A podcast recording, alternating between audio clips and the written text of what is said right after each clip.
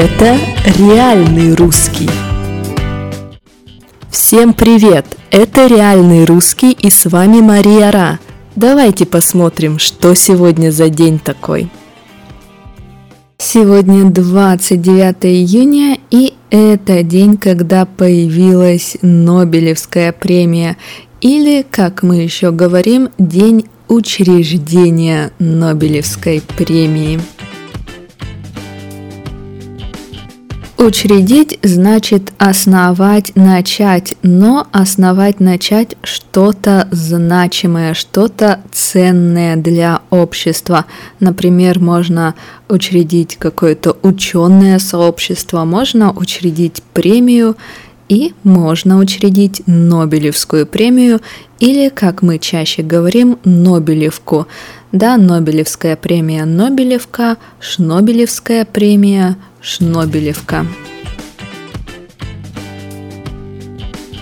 Конечно, вы знаете, что Нобелевскую премию учредили не в России, но тем не менее – Нобелевская премия существует у нас с 1900 года, и за это время было более 20 лауреатов Нобелевской премии с гражданством России и столько же Нобелевских лауреатов, которые родились в России, либо в СССР, либо в Российской империи, неважно. То есть более 40 Нобелевских лауреатов связаны с Россией, так или иначе.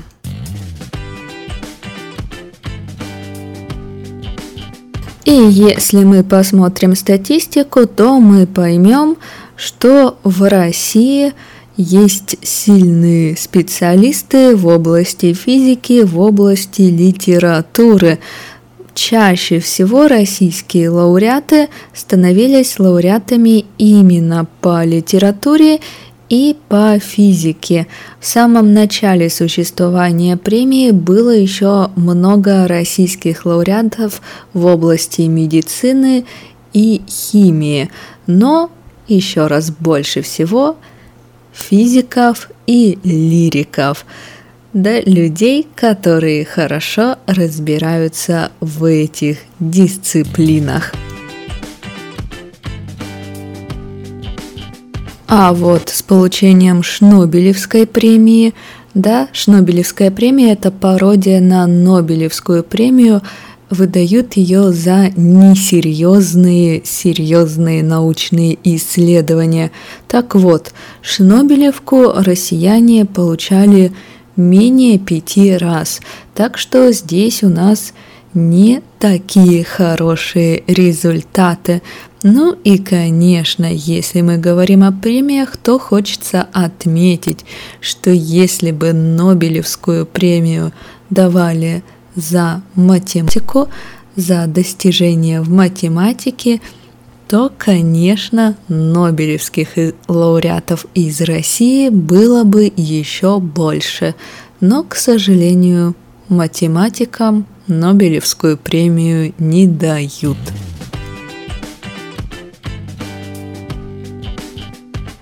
Вот такие у нас Нобелевские новости. А сейчас давайте посмотрим новости исторические, что в этот день происходило интересного в истории России.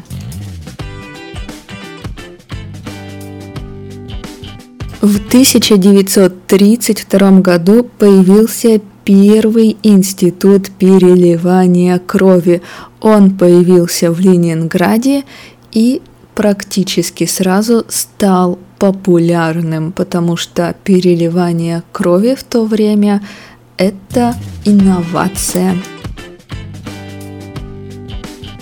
В 1944 году был официально основан музей-усадьба Чехова. Находится в Мелехово. Это не очень далеко от Москвы, может быть, пара часов. Неважно.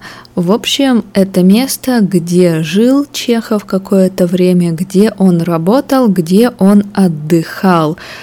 и в этом месте очень красивая природа, и там можно встретить довольно крупных животных, например, лосей. Так что, если вам интересна и история, и культура, и вы любите природу, то поезжайте в Мелехово, не пожалеете.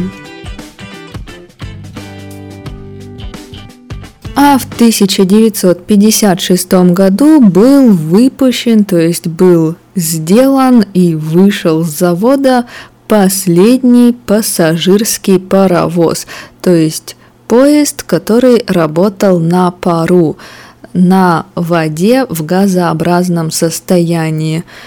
Вот. И вышел он с Коломенского завода. Так и закончилась эпоха пассажирских паровозов, да и в принципе паровозов. Теперь все работает на электричестве или на другом топливе, но точно не на пару.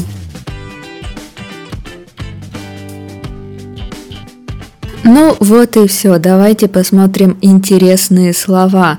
Учреждать, учредить, то есть основать, начать что-то, какое-то дело, какую-то традицию, какое-то общество.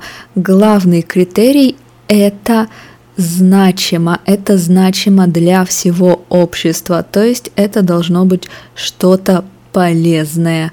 И еще есть существительное учреждение. Иногда мы так называем какую-то фирму, но обычно, опять же, фирму государственную, фирму серьезную, да, государственное учреждение.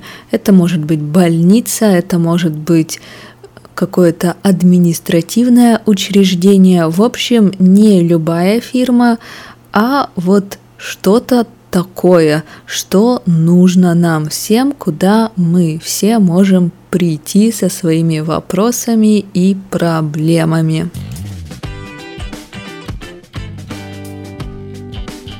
Нобелевскую премию мы по-другому называем Нобелевка, а Шнобелевскую премию, конечно же, Шнобелевка. Переливание крови – это медицинская процедура, когда кровь одного человека отдают другому человеку. Кровь одного человека вводят в тело другого человека, и это часто может спасти жизнь. И последнее на сегодня – паровоз. Это поезд, который ездил с помощью пара. Пар – это газообразное состояние воды, да, то есть вода может быть водой, вода может быть льдом, вода может быть снегом и вода может быть паром. Так что паровоз использовал пар.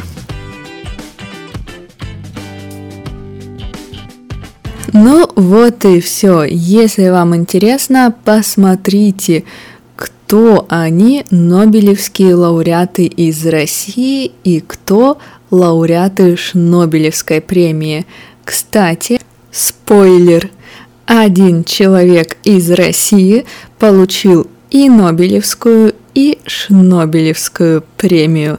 Так что если вы найдете, кто это, то я думаю, Стоит почитать о нем побольше. Это довольно интересно. Ну все, до завтра.